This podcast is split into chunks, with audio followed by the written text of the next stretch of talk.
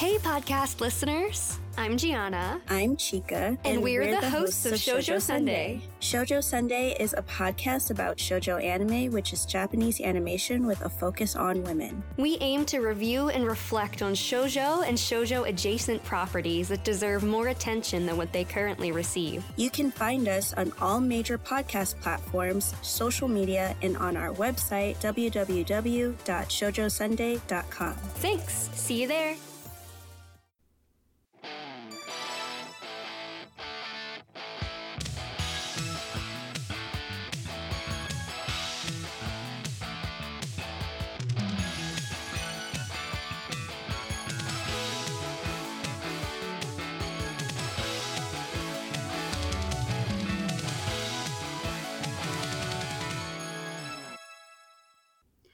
Hello, everyone, and welcome to another episode of the Anime Nostalgia Podcast. As always, I am your host, Dawn, and this month we have another short review episode. For those of you who might be newer to the podcast, a review episode is just my ultra fancy name for a podcast episode that I record solo, where I go back and I revisit an older anime title that I haven't seen in years, take some notes on what I might remember about it, and then go rewatch it to see if I still feel the same way about it as I did back in the day. Since, you know, as we get older, sometimes our tastes change or we pick up on things we didn't notice before, all that kind of stuff. Simple, right? Anyway, I usually run my podcast in a schedule where I'll do two longer episodes with a guest where we go in depth about something, and then one of these short review episodes to give myself a little bit of a break.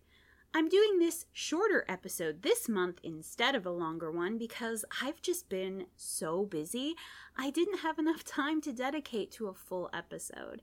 But if this kind of episode isn't to your liking, don't worry. This isn't how every episode of the podcast goes, like I said. So, once I'm done with all the stuff that has been keeping me super busy this month, I'll be back to a longer episode that I'll do with a guest to talk about a title or a topic, so please look forward to it. And with that out of the way, let's get on with the show.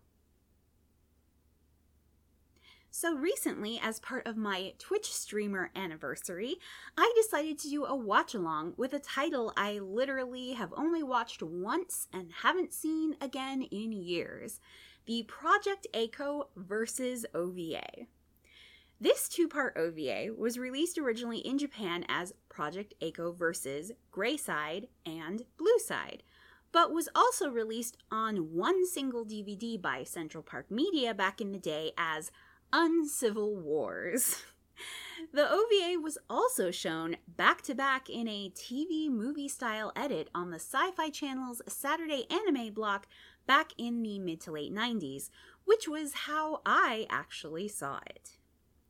Amazingly, someone had recorded this broadcast on VHS and uploaded it to the internet, which is how I decided to do the watch along. So folks could see how many of us older otaku had to watch our anime back in the day. Edited for TV broadcast and chock full of a ton of wacky commercials. Since I only ever saw this OVA once this particular way, which was well over 20 years ago now, ugh, I don't remember a ton of specifics about it. All I remembered was the very basics. This was basically a Project A-ko AU, where A-ko and B-ko are space bounty hunters and end up by chance getting tied up into some drama with some space pirates who kidnap our hapless little Seiko, which leads to even more dangerous stakes along the way. The only other thing I remember about this OVA was that originally I kind of hated it. I distinctly remember not caring for it after seeing it and never seeking it out again. I just didn't think it held up in comparison to the original Project A-ko film, which I really loved and, of course, still do. Though, now that it's been so long, I can't really recall any specifics on why I didn't like it. And considering that Discotek's fourth Project A-ko Blu ray came out recently, the franchise has been on my mind a lot.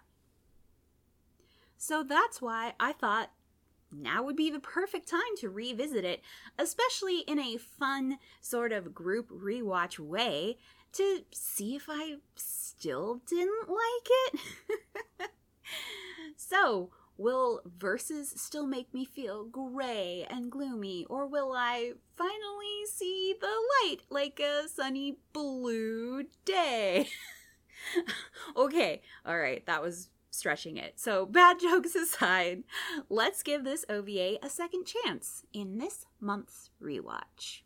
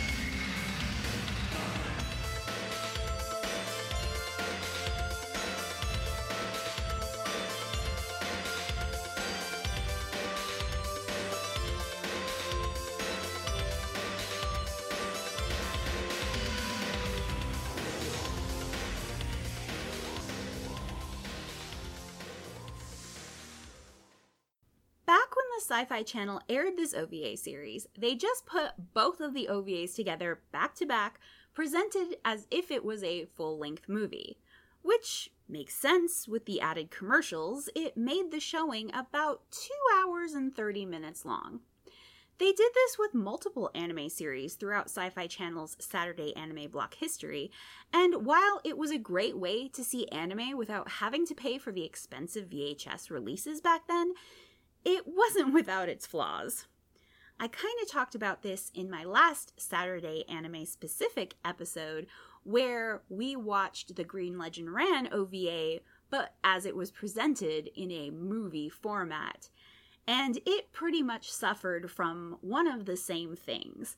Since this was an OVA that was meant to be watched at least a little spaced out, the pacing isn't really made for watching all at once so sometimes it seems to be moving extremely fast, and other times it feels like it's kind of dragging at points.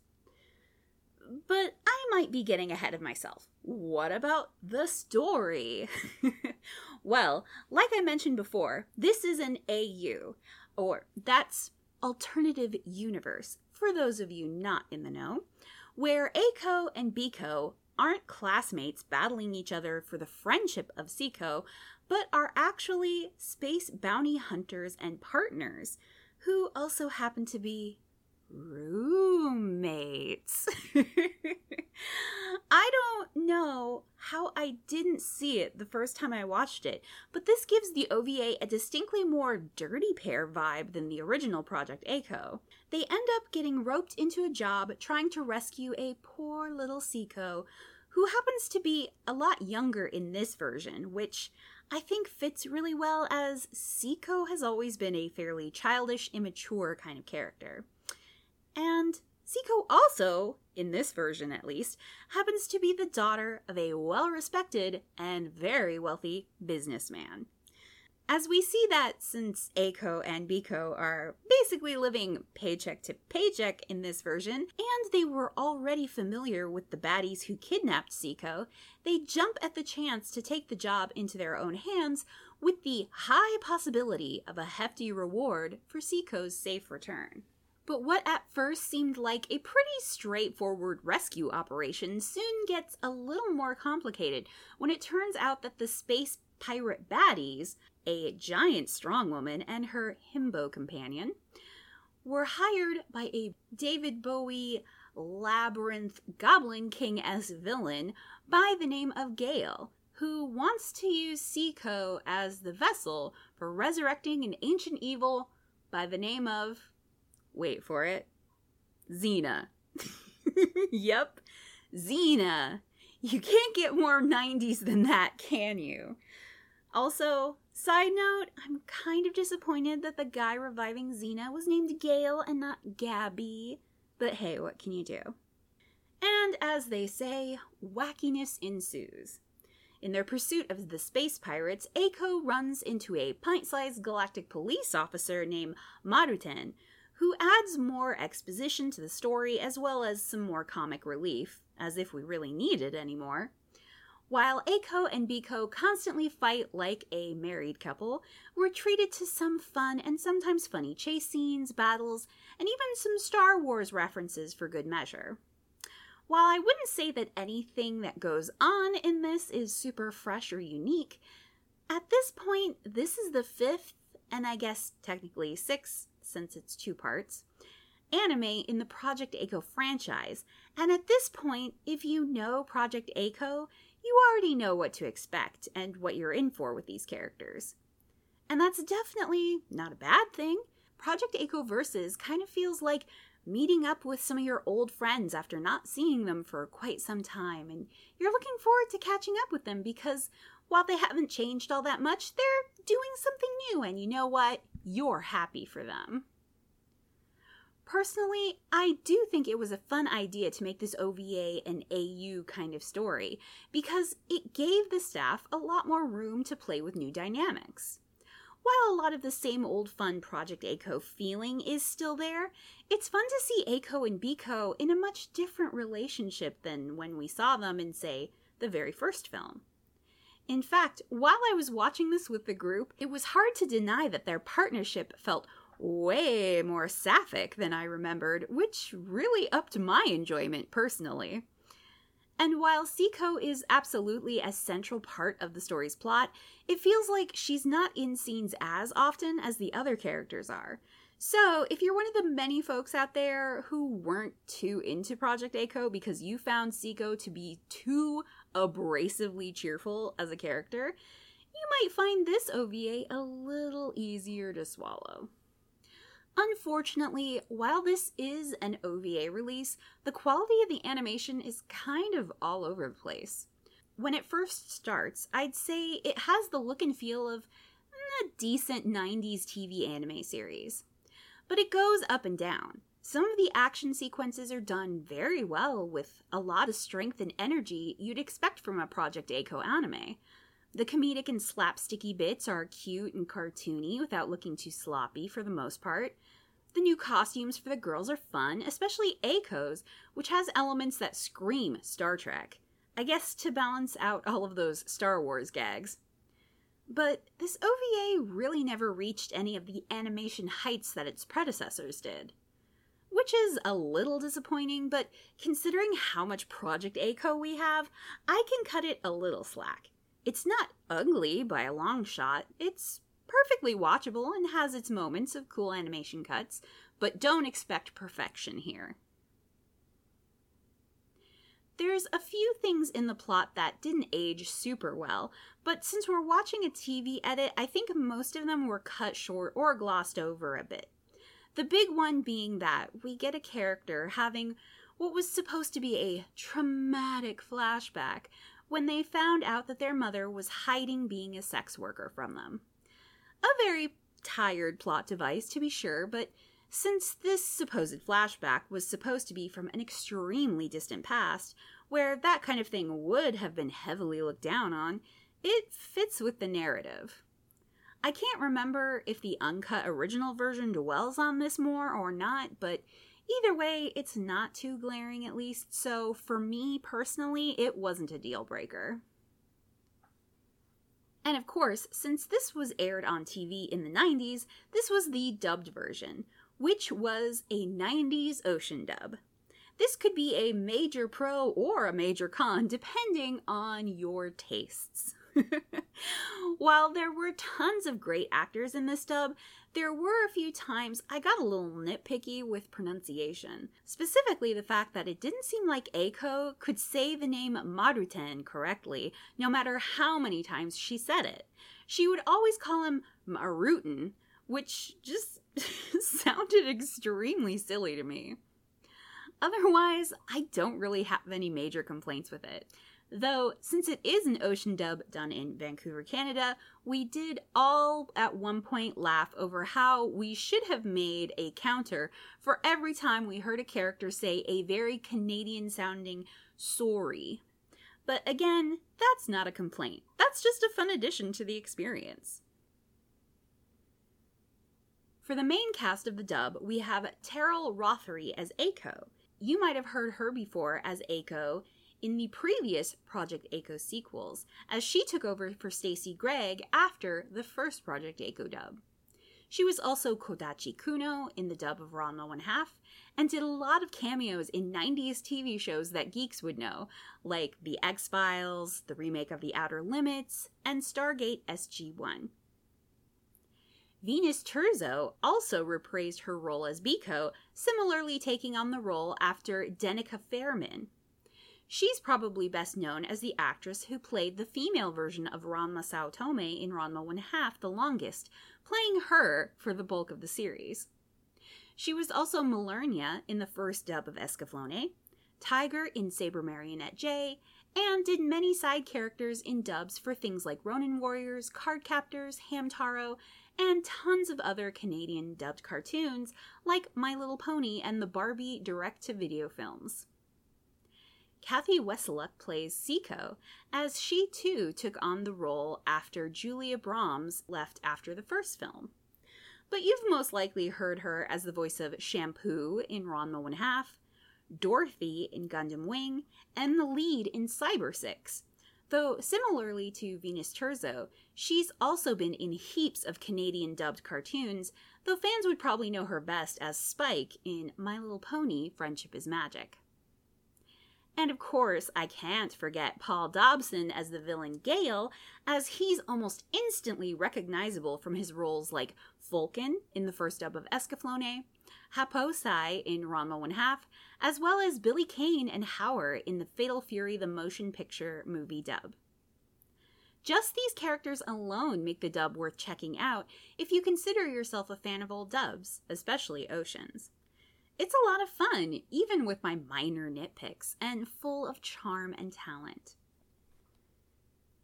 The director of this OVA and one of its several writers was Katsuhiko Nishijima, who had previously written and directed the original Project A-ko film.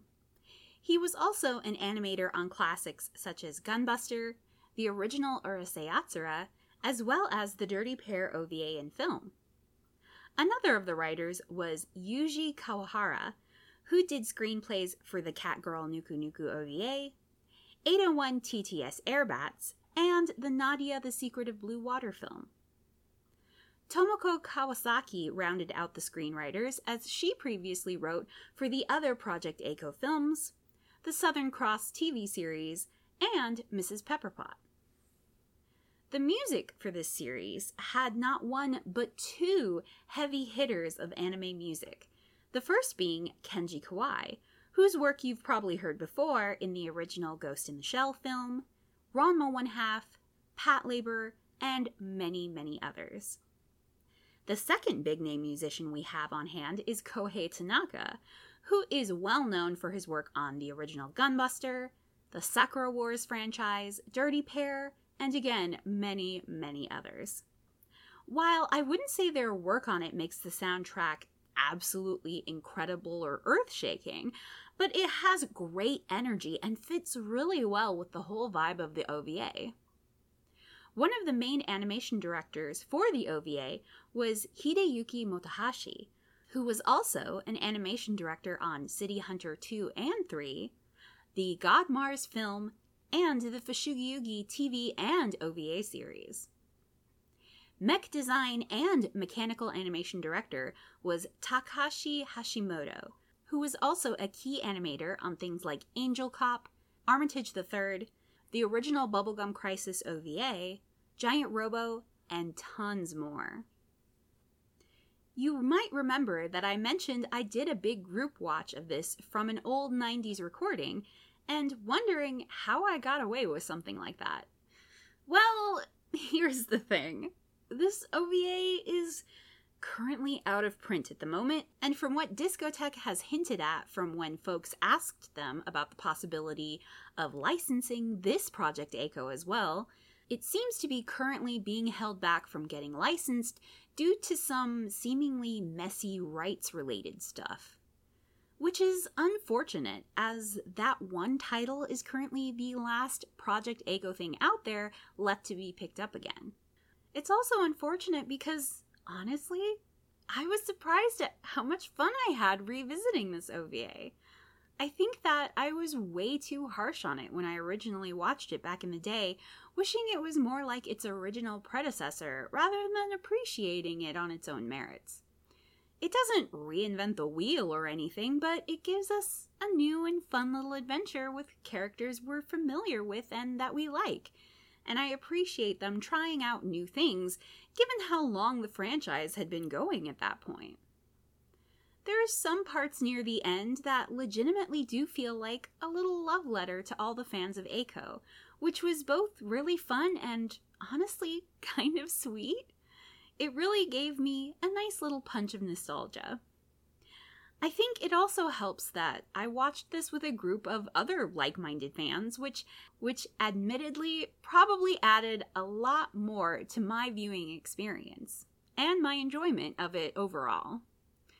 If you like doing that kind of thing, even if it's through like Discord or similar online means, I think you'd be in for a fun time as well. But because this OVA is sadly out of print, the prices for the old release from Central Park Media fluctuates wildly sometimes. Currently, you can find it used for anywhere between $20 to over 50, to which I say please don't pay that much for a copy if you really want to buy one. Since the DVD is pretty old, the picture quality is not much of a step up from the old VHS release. You'd almost be better off just waiting to see if Discotek ever does manage to rescue it somehow, and just find a digital copy online to watch in the meantime. So, I think it's obvious that I would highly recommend this fun and short little A-ko OVA, especially if you've already seen any of the original films and enjoyed them. I'm not sure I'd recommend it as a starting point into the franchise, as it's technically an alternative universe kind of thing, but since it is a standalone story, I guess you could if you really wanted to. If you're a fan of things like the original Dirty Pair, the more comedic parts of Bubblegum Crisis, or even a deeper cut like Rumiko Takahashi's Maris the Chojo, you'd probably have fun with this OVA too. But if you're looking for something less silly that features cool ladies and space and or space pirates, you can't go wrong with stuff like Iczer 1, Dangaio, or the Queen Emeraldus OVA. And that about wraps it up for this short review episode on Project A-ko Versus.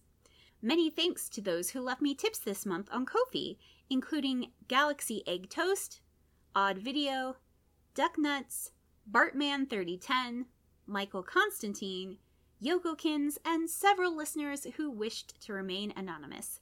Thanks, everyone. An especially big thank you to the Shoujo Sunday podcast who sponsored this episode.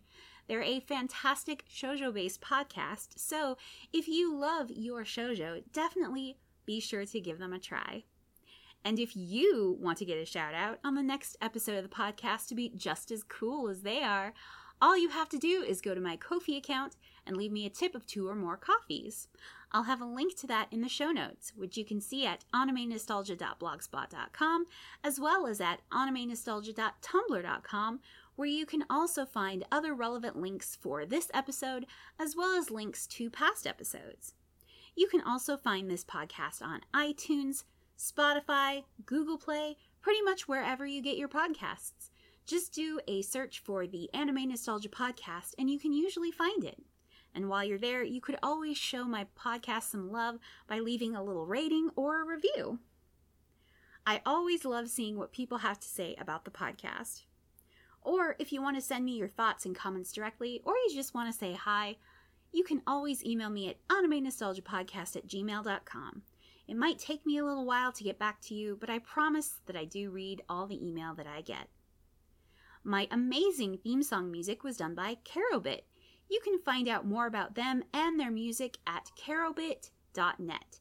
That's K E R O B I T.net. As always, I have been your host, Dawn, and I'll see you next time.